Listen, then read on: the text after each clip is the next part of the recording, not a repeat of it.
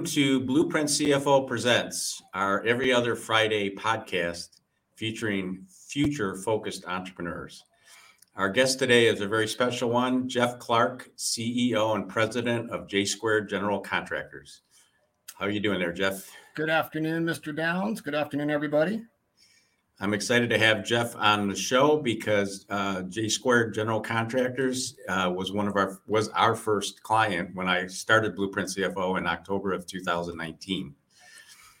And I've worked with I've known Jeff for a long time, so it's very exciting to have him be participating in the program here. Well, it's great to uh, see what you've done too. Yeah. So just before we start, a little thing about Blueprint CFO. We're a, a uh, fractional CFO and outsourced accounting firm we work with our clients to create a profitability roadmap for the future. And we help them stay on course by meeting with them weekly and monthly to review the progress we're making on the plan and see, see what we need to do to achieve their financial goals. So, Jeff, question number one tell us a little bit about J Squared. Uh, well, um, we are a commercial ground up and tenant improvement general contractor uh, based out of Orange, California. We service, well, we'll basically service anywhere in California if the client uh, is good enough. We do everything from small tenant office tenant improvement to large ground up properties. Uh, we also do a lot of um, government contracted work. We have work uh, the ports of LA. Uh, we're looking at a job at the port of Stockton. Uh, we do a, quite a bit of work for the big horizontal contractors when they do, um, like if they've got a project that, let's just say hypothetically, they got to take a road and put it in point A, and then it's got to go to point B. If there's any buildings in the way, uh, they hire us to do it. So we've been doing a lot of that over the last couple of years. Uh, that landed us at the LA airport for about a year and a half. Um, one of one of the exciting projects you did at the airport was the USO Center, which which was pretty cool, and I got to go there and see the opening ceremony and all that, and you know, it's pretty yeah. awesome to, to, do that for the veterans. Or the yeah, you know what, military. you know what, Jim, you're right. That was I would have to say that that was probably J Squared's most significant project to date. It's one that I'm very very proud of. Um, it was we took the existing uh, Bob Hope USO facility. They were located in two construction trailers, and at that iconic theme building. And if folks don't know what, what that is, that's the that's the funky looking building that looks like a satellite when you first walk in when you first drive into LAX. We moved the Bob Hope USO into the ground floor of that. It's a 7,500 square foot TI. Um, and it has everything from a full blown kitchen to um, a game room. It has a movie theater in it, and it's a it's a, a midpoint for our troops. You know, if they're being shipped out, they will typically stay there before they go. When they come back, they stay there. Their families can stay there. Um, it was a job that we teamed up with Griffith Companies on, and um, yeah, it was. It still is to this day a very important special project for us.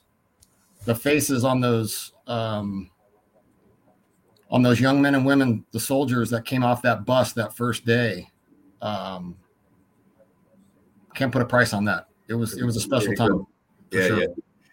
Yep. So you know, if somebody's out there looking to do some building of something, you know, why would they pick J Squared? What makes you what makes the company special? uh, well, I have to say, Jim, my people, um, you know, we we're a small shop, but we do a lot of big, high profile work, and all of my people here, um, you know, they all come from bigger companies, and here they play a significant role at J Squared. So I don't run this place with an iron fist. It is um, a collaborative uh, group of people for sure. Uh, we're builders first and foremost. So we do our best to build projects and meet clients' expectations. I feel like we've done a pretty good job of over the years. Most of our work is negotiated from return clients. Um, and I just, you know, my my field superintendents and my project managers do a do an excellent job. Man, many of them have worked with you for years and years, right? Yeah, a lot of the most of our field came from a company that I used to work for before I came here. Um, so and that, that leads me to think, next. Yeah, go ahead. Um, other than you know during the COVID situation when we had to get slow, I can't recall off the top of my head, Jim, anybody that's actually quit working for J Squared. Yep, and I, have been along with you for a lot of those times, and I don't remember anybody either. So, yeah, pretty awesome. So, you know, I think people come here and they find a home here, um, which is what I've always wanted. Yeah, it's kind of like a family. It is. You know, I when I when I started this, you know, as you as you know, Jim, I was a field superintendent for a lot of years, and I worked for big companies and small companies. And the one common thing that I noticed, no matter where I went, was this massive disconnect between the field and their office. And they all started when you first worked there that, oh, yeah, we all get along and this and this and that. And then you learn very quickly that it's almost like the field superintendents are second class citizens to everybody else. You know, they've got to use the back door and they've got their own special quarters. And I never understood that concept, you know. Um, if it weren't for guys that get up at three or four in the morning and want to drive for two hours and then drive home, the people in the office really wouldn't have anything to do. So without field, construction companies don't work. And so we we put a lot into our superintendents. I mean, they're they're they're the main um the main focus of how J squared operates um, in the office, we, you know, we're always staying up on um, the latest and greatest in safety measures. You know, we just made a pretty large investment in the new hard hats that are out now um, that have tracking systems in them. So um, we give our people just about everything they could possibly have, along with training to succeed. That's great. So you mentioned you work for bigger companies, and uh, I I can't remember the story, but what what made you quit and and start your own company because that's kind of risky. Well, for there was a couple different reasons. Uh, the one was the one that I just explained, which was the the disconnect between the field and the office, and I just always kind of felt that it didn't have to be that way. You know, a lot of things that would go on that I'd watch happen, it just seemed to me that they didn't have to be that way. You could just treat people like people and they would do what you needed them to do. Yeah. And then the, and then the other part of it was I, I distinctively remember sitting on a project. It was a Sunday and I was in the construction trailer with four other senior level superintendents. And the one gentleman looked over at the general superintendent that was on the job and said that he wasn't going to work next Saturday because his grandson had a baseball game.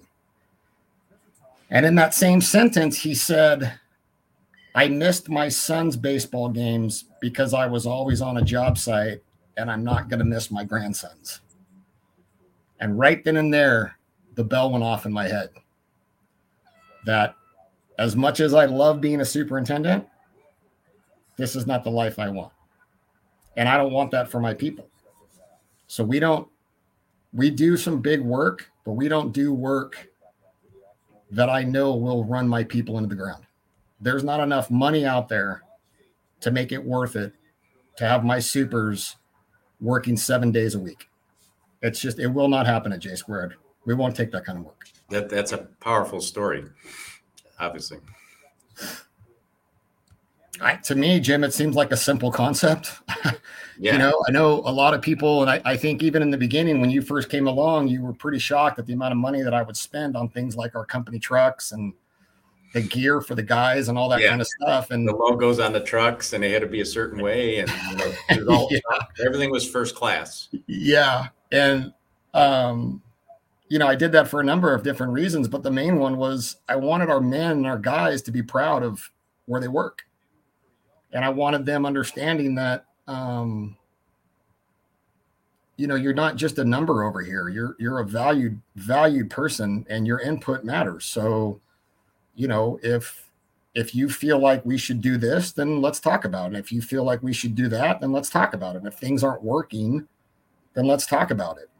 Um, you know, it's pretty hard to when you're asking guys to do what superintendents do. You know, they get up at, you know, three o'clock, three thirty in the morning. They're out of the door at four. A lot of them are driving to Los Angeles, maybe San Diego, Riverside, depending on you know where they live. Although we we try to keep our guys within where they live, but sometimes it just doesn't work. And then those guys also sit in traffic on the way home. And being a superintendent is a very thankless job.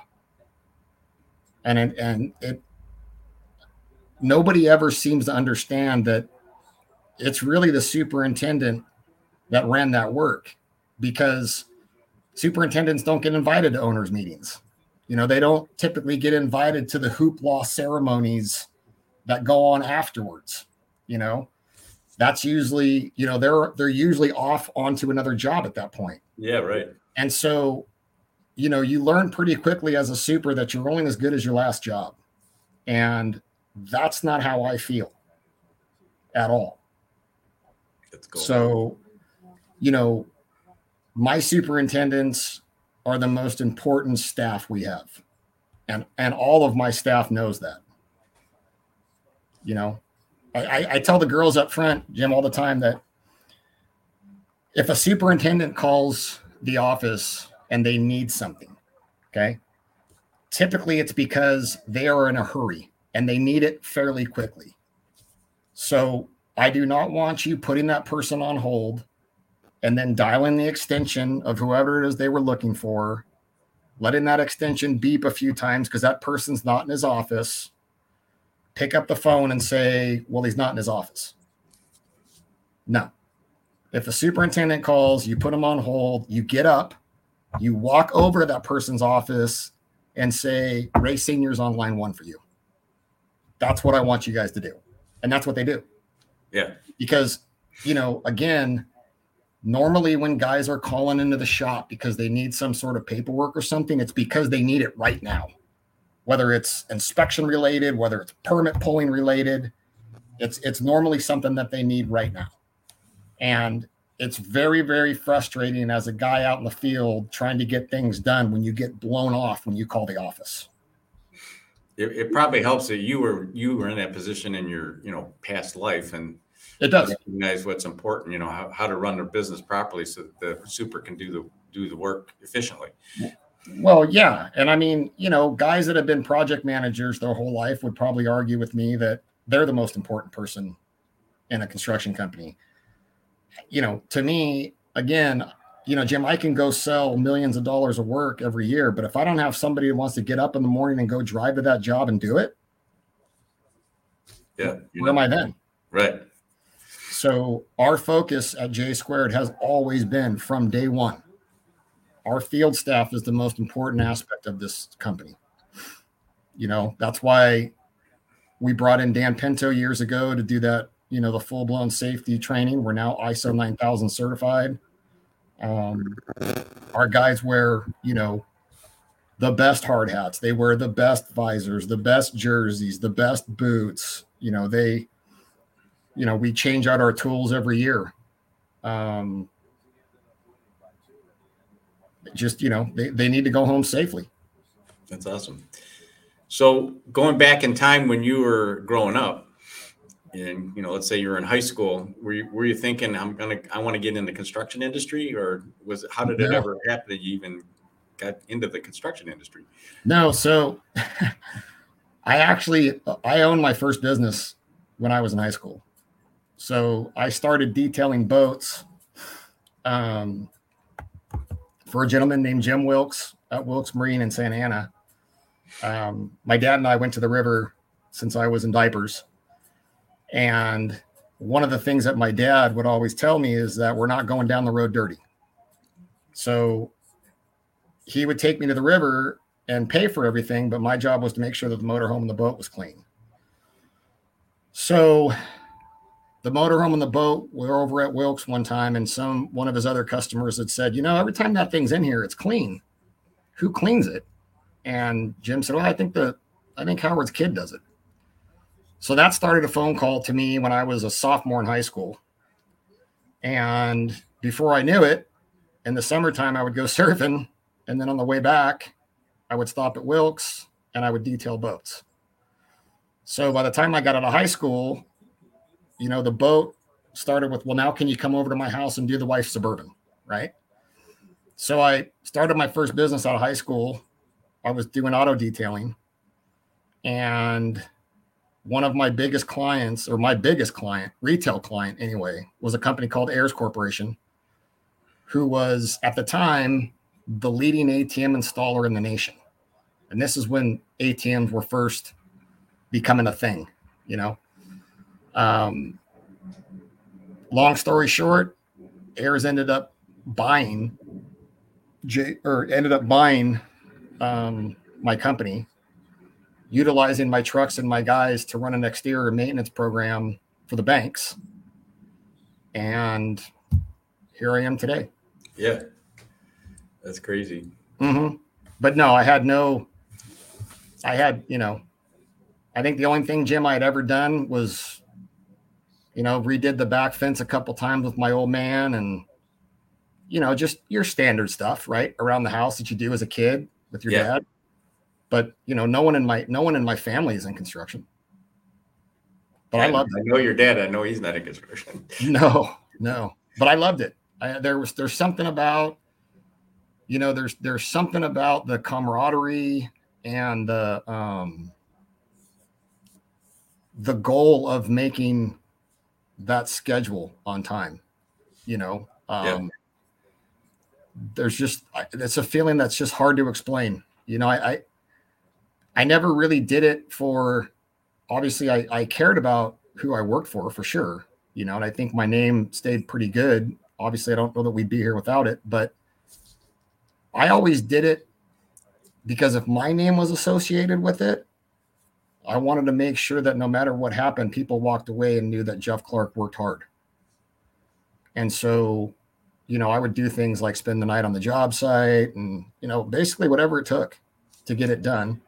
Some of it wasn't probably the smartest thing for me to be doing health wise. Um, but it was just failing Jim, and not making a construction schedule date was just not something that I could get my head wrapped around. And we right. have that same attitude here. Well, I know the company's motto is nothing's impossible. So, uh huh. Yep. And it's right there on the front door when you walk in the door. So, and that's kind of where that came from. You know, you came aboard right when we were doing that L3 project. You know, and I'm sure you remember that thing. That was I, I remember you know, doing the walk to the floor and being shocked at how clean it was. Yeah, and, and I mean, you know, that was what was that? That was 180,000 square feet of TI that we did in six and a half weeks. I mean, that's you know, I tell people that story. It wasn't your typical TI. It was labs, chemical labs, and all kinds of crazy stuff. Yeah, yeah, we had, in fact, it started out, we had to detail or de- or demo out what was there. And they had, I don't know if you remember me telling you, they had the the crane that was in there that built um the uh, the Scud missiles. So we had to take that crane out of there, and uh, wow. there's a whole bunch of top secret stuff in there that you know we had to get clearance of to go take out. And um, Ray Senior ran that one uh, Junior helped out, and then they ran. We ran two crews seven days a week. Cool. So you know, every company has their ups and downs. You know, uh, J Squared's been one of the fastest growing contractors in uh, companies in Orange County, and you know, over the life of the company, what has there been some things that you know have been tricky or challenging times to get through? Well, I would say the biggest one, my friend, you helped me with, which was, you know, when I when we first started to talk, Jim, we were we were growing pretty fast and I couldn't secure any money. Um, and I've I've told people this a lot that you know one of the smartest moves I think I've ever made was bringing you aboard because I remember telling you that you know I'm not I didn't graduate from college with a business degree. I'm, I'm a field guy. I can build, but the other part of it is just not who I am. And so we needed financing and we needed somebody that could get our books to the point where I could take it to a bank. And I mean, I think within the first, I think I, I remember challenge you telling you, I think I said something to you about if you can get me a line of credit, Jim, I'll follow you to the ends of the earth or something like that.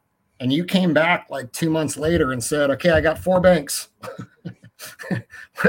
Take your pick, you know? Yeah, and it's it's not easy in the construction industry to get a loan. I can tell no. Well, I was I was striking out everywhere I went. I think, you know, I attribute and I and I mean this, and I'm not this isn't a pitch because I'm on your podcast. I've said this to numerous people that you know your relationships um especially with chase in the beginning was really the only reason we got it you know i don't think we would have gotten it in fact i know we wouldn't have gotten it w- without you kind of being the guy in the background where the bank's saying okay well if jim's doing your books then this is going to look a whole lot better. I mean, I know Zabi at one point in time with Chase said basically that. You know, I know Jim, so I can trust what's going on here. You know, yeah, they know they're going to get the straight story from from us. And so that was that was a challenge. And then, you know, as you know, Jim, we went from 10 million to 50 million overnight. Um, you know, the year that we had the incident, we were at 105 million in booked work. Um, and then of course we had that that that terrible accident and and then COVID hit. So we've been, you know, one point in time, I think Jim, we had 104 employees. Um, I don't want to ever get back to that again the growth of that was it was impossible to manage. It was too hard to make sure that everything was getting done quality wise. Um, so I'm, I'm happy with where we're at, you know, right now. Um, but this, it's been a tough couple years. Yeah.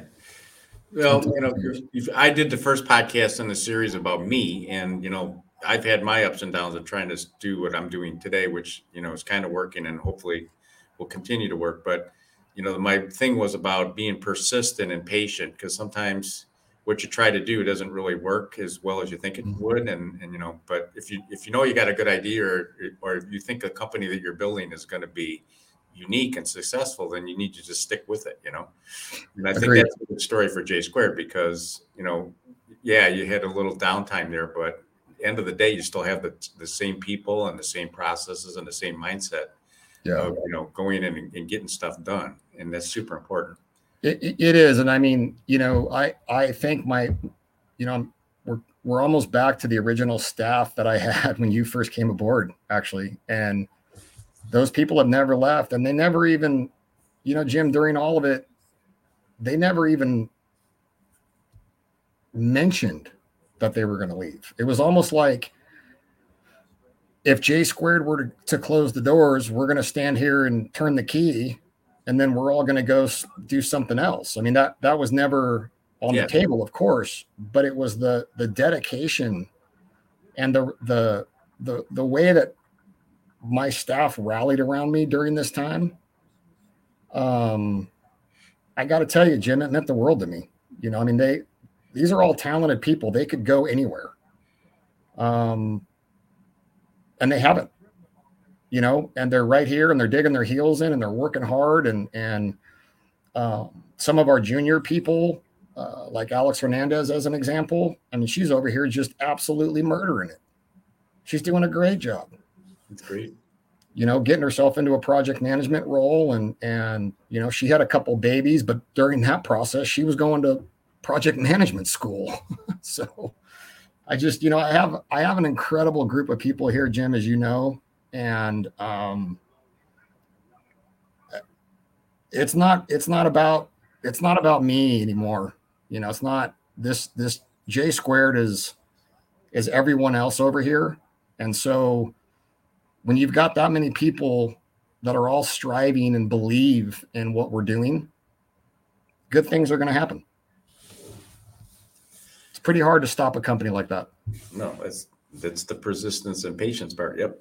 Mm-hmm. I see it playing out, you know, with you. So uh, you, you just got to stick with it. And I know things are going to, there's a bright future ahead. Yeah, I appreciate that. So, you know, you've owned your own business now for like roughly 20 years. Is that around?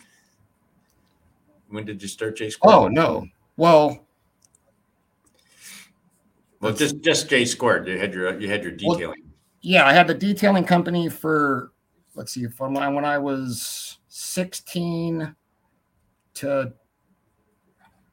20, 21, right around there, my early, early 20s. Um, and then I've been in the construction business ever since. And then I got myself licensed personally, I think in 97, Jim, I think. And then when I incorporated it, it was in 2007. Okay. But then I made it my primary income in 2014. Okay. okay. So we're on year number nine at J Squared right So, you know, this is the show is a little bit about helping other entrepreneurs think about starting their own business. You know, what, what's the good part about owning your own business that you could share? Well, wow. That's kind of a loaded question. Um, I think that if you if you love what you're doing, then you can take that passion and you can you can share it with other people and bring in and build a company where your passion for what you do is the same as everybody else, which gives these people a really good life. And I've I've loved watching my staff grow as humans. You know, people that came here that couldn't afford a house, now they're buying a house. People that came here, now they're married and they're having children, you know, and you get to watch people that you care about grow as people and give them the tools and a roof to be the best person they can be. And that has been great to watch some of the the younger uh, new hires that we had to see where they've grown at today. For me personally, I mean, obviously, you know, your your wealth is going to get better if if the business is successful. So that allows you as a person to maybe live a life that you normally wouldn't be used to. Um, but I mean, for me, Jim, it, it really has been. I'm just very proud of of what I've built. I'm very proud of the people that are here. I, it's it's hard for me to put into words. Yeah. Well, it's interesting um, because you know I've done this. This is our fifth episode or so, and how many times it comes up. You know, the best part of owning my own business is helping other people achieve their goals. You know, mm-hmm. and I, that's the same way a blueprint is the way I see it. Is you know that trying. It's not about me. It's about my people and making sure that I provide them a, a career path where they can you know achieve their financial goals, buy a house, have a family, whatever, right. whatever they want. You know, that's up to them. But well, I think really interesting that it keeps coming up when I ask that question to entrepreneurs that, that that's the first thing that comes to mind, you know. Well, I think because it, I think Jim, depending, especially depending on, you know, if you're in the service business as an example, you know, and you've always you've all you've obviously worked somewhere or a number of different places where you've seen things that just you didn't agree with or you didn't like or you saw um, maybe you were treated poorly or you know your your other folks in your office were treated poorly or disrespected. And i think it seems like a lot of people break off and start their own company because they get tired of being treated poorly. So they figure i'm going to go do it better right? And in order for me to do it better, I've got to bring people in, and I'm not going to treat them like that last person. I'm going to treat them the way they should be treated. Now, I've learned over the years that there's a fine line with that, Jim. You know, you can definitely give too much, which I've been known to do, and you can get taken advantage of through this. But through it all, you eventually find the people that have the same goals as you. Um, and if you just give them the rope to go do what they need to do, hopefully they won't hang themselves with it. Right. And so far, knock on wood, nobody over here has hung themselves on it yet. right. So that's the good part of owning your own business. What's the what's the worst part of owning your own business? Everything else. How about worrying about making payroll and uh, yeah, receivable? So the worst part about owning this this business is actually caring about your employees. I think if you if you didn't care about your employees, owning a business would be no big deal. You know, um, but when you this the the when you wake up one night, Jim, and you realize that you know you have let's call it 50 employees, okay? And you've got 50 families, kids, wives, grandparents, you know, who knows? But you've got 50 families depending on you every day to put your feet on the floor, go into the office, do whatever you need to do to make things happen. You know, um, if you do truly care about your people and things go bad, you're going to end up getting rid of things um, of your own possessions to make payroll or do whatever it is that you need to do. So the stress of that can be very hard on a lot of people. Um, so there's a definitely there's a balance and all that. Uh, I wish I could tell you that I have found it. I haven't. You know, um, I lean a lot on you know my people for that.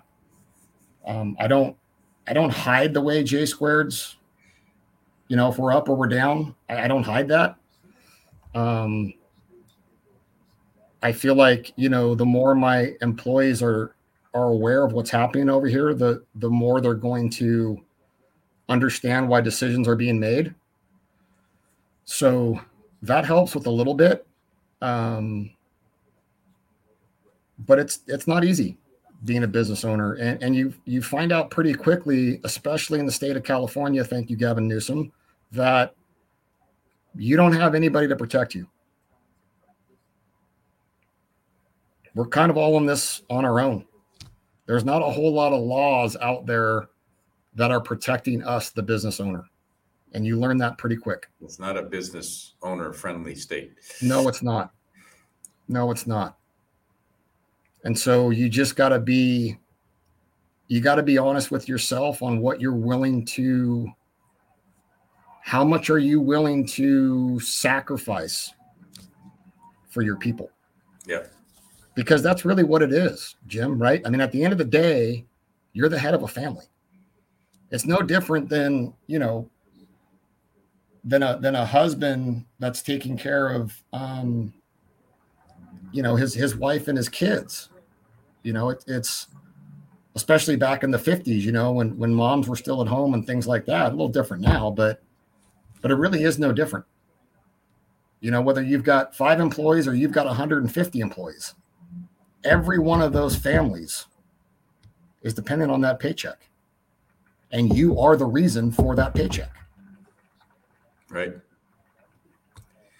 So we, you know, a couple years ago we went through an unusual situation called COVID. How did how did that, that affect the construction industry? Well, we were lucky in in the fact, Jim, that COVID was uh, the construction business was deemed a necessary business. Um, so we had to keep going. However, it wasn't cheap. I mean, we spent a tremendous amount of money um, keeping up with the ever changing laws that were coming out regarding masks and hand wash stations and isolation rooms. So every project that we were on, we had to go through. And I think you know, on average, we well, we ended up spending about $150,000 um, on PPE and masks and hand wash stations and all these things, plus training for the guys, um, temperature readers, all that kind of stuff. It did. It didn't slow down the work that we were on and doing, but it did slow down like everything. I mean, the whole economy shut down. Yeah. Right. So, work that was in the pipeline or work that was going to happen, a lot of it did not. It was all shelved. Um, and if you had if you had ongoing work, you were okay. Getting new work was very difficult. You know, because there was so much uncertainty. Yeah. And right about that time as well, you know, we almost got a double whammy where, you know, material has gone through the roof. And so we came out of the COVID thing into an environment where you know, a two by four was costing you $28 a stick. And so anything that you had priced prior to that, when you come back to the table to sit down on it again, if it was $10 million six months ago, the job was literally $16 million now. And so owner, owners, been, owners weren't real receptive to that idea, I don't think, right? No, they were not. Um, they weren't. And you know, so you ended up having to either go back and grind down subcontractors or, you know, figure out some sort of sliding scale on change orders because I mean, literally, Jim, we would bid a job and the framer, as an example, would tell me that the wood number is $248,000 today. And by eight o'clock the following morning, it was $350,000. It's crazy. Yeah, so, I remember those times. Yeah, we kind of yeah. about that, but and and look, the material the material cost, although it's starting to level out, Jim, it's still more expensive than it was. Hmm. I mean, construction to build anything right now is thirty percent higher than it was pre-COVID. Well, but I don't think it's COVID that did it. But we're not we're not here to have that conversation. So. No, no, we won't get into that. That's a whole other podcast. yeah. another another one we'll do. one that I would love to be part of, by the way. we'll do it. So um, you know, one thing entrepreneurs tend to do is work a lot of hours. Mm-hmm. How would you rate yourself on that? Do you have a life outside of business, or, or you know, do you spend all your time at J Squared? Uh, I would say I spend all my time at J Squared. When I first started, um,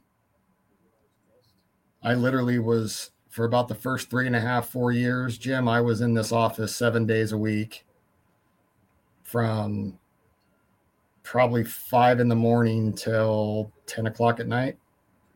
I mean, I would get calls from Cindy Brown telling me to go home. So, you know, you, you got to sacrifice a lot.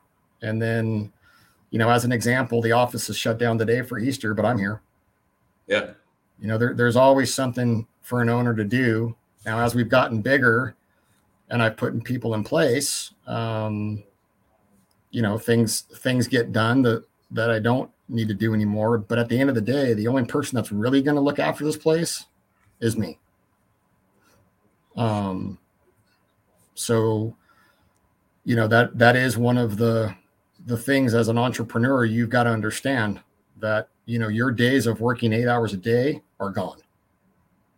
Being a business owner is a 24 7 deal. Yep. And and you you have to be aware and you have to engage in what's going on every day the good and the bad. Because people are looking for leadership. When you take on that role you take on a lot. Yeah so that's that's a good tip for entrepreneurs that are out there thinking about quitting their job and starting their own business because it it all sounds great, but it's it's a lot of pressure and a lot of time commitment. Well, I can tell you, Jim, in my case, um, it was probably a pretty good factor on why I'm divorced.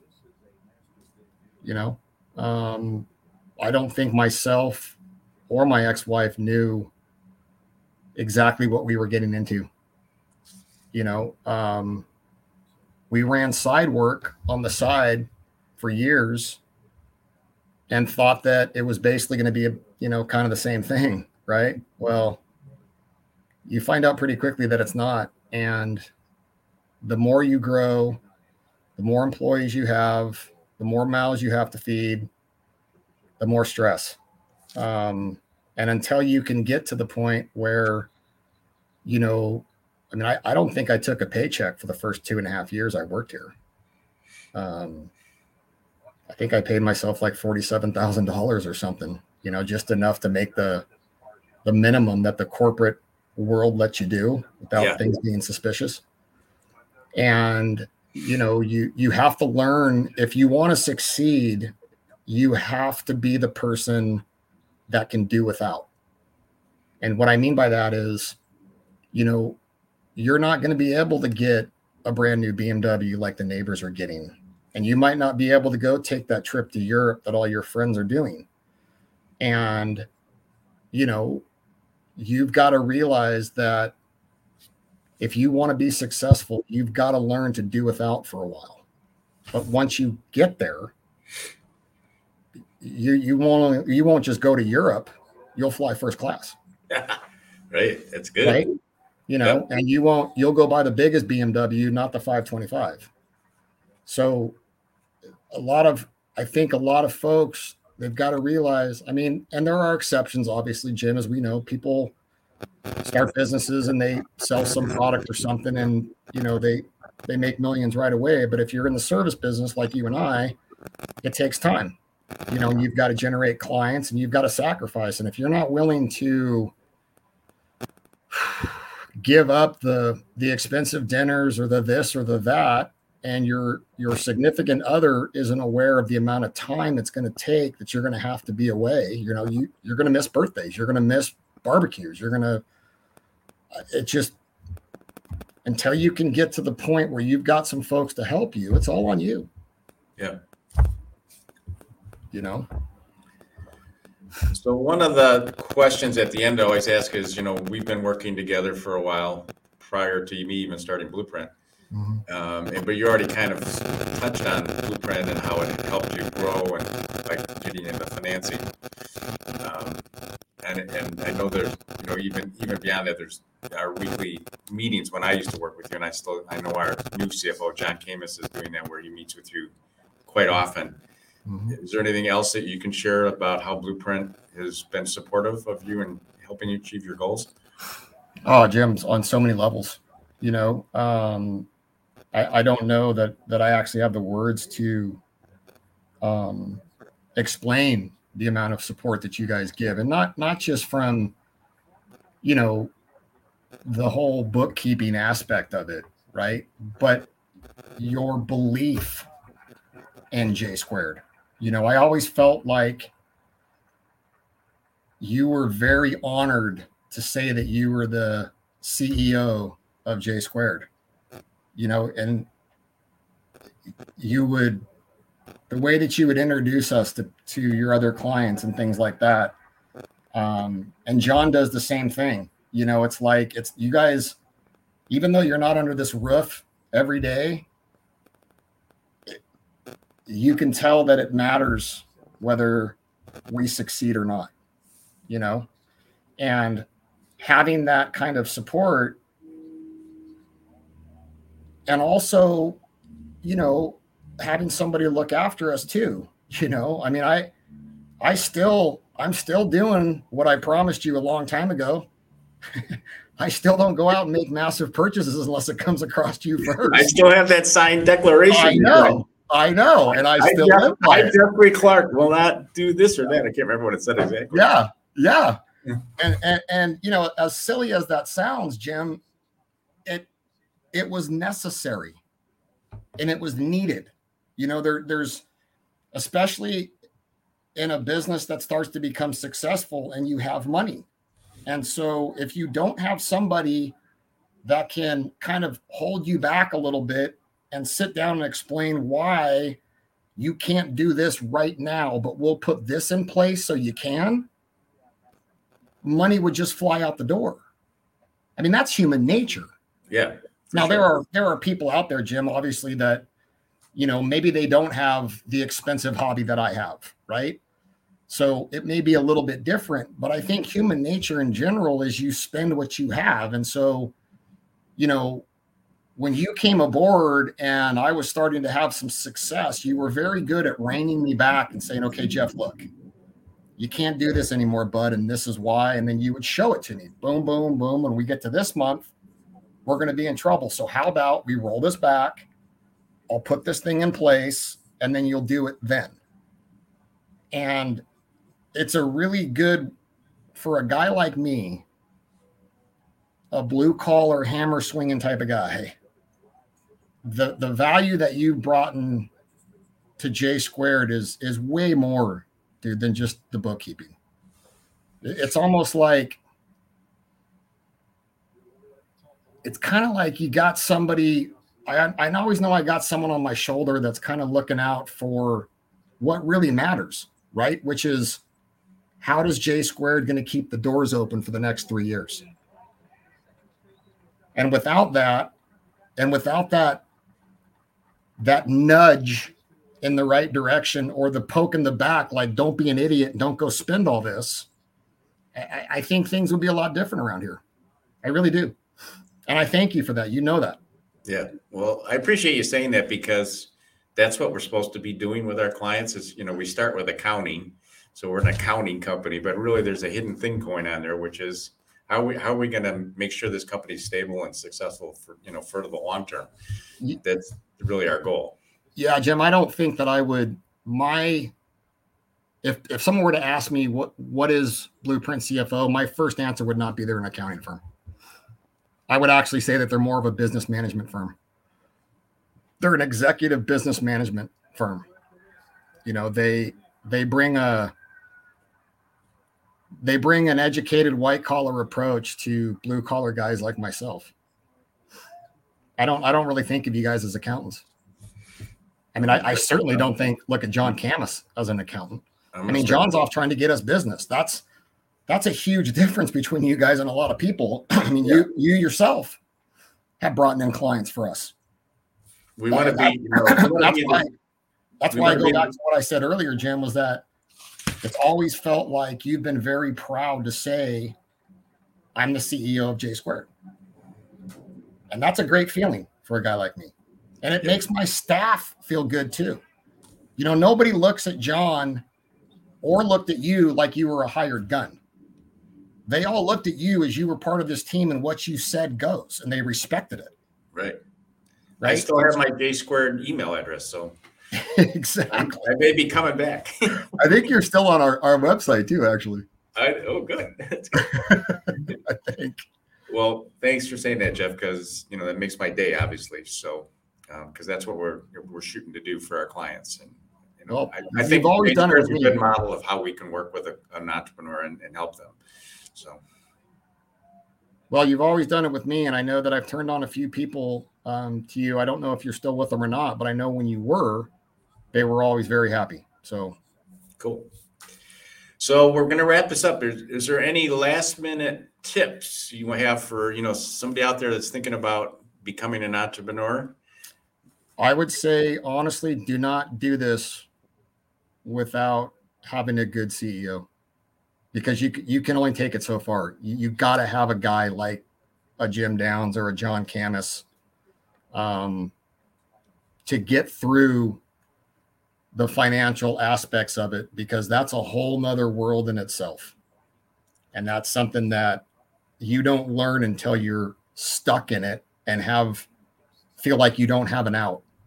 So if you start to see some success, get somebody like a, a blueprint CFO. And I, I would recommend these guys obviously, but get somebody like that on your team in the beginning. Um, it's worth it. it it's worth the money. Awesome. All right. Well, that's going to wrap our, our episode for today. Our next episode will be on April 28th, where we're going to have many, Mehdi Bandana of Best Framing in Costa Mesa as our guest. And I look forward to that. Mehdi's a relatively new client, but I think uh, we're doing some cool things for him too. So, Jeff, thank you very much for, for being on the show today. You bet. Anytime. A lot of fun, as I knew it would be. Yeah. And so long, everybody. Onward and upward. See you later.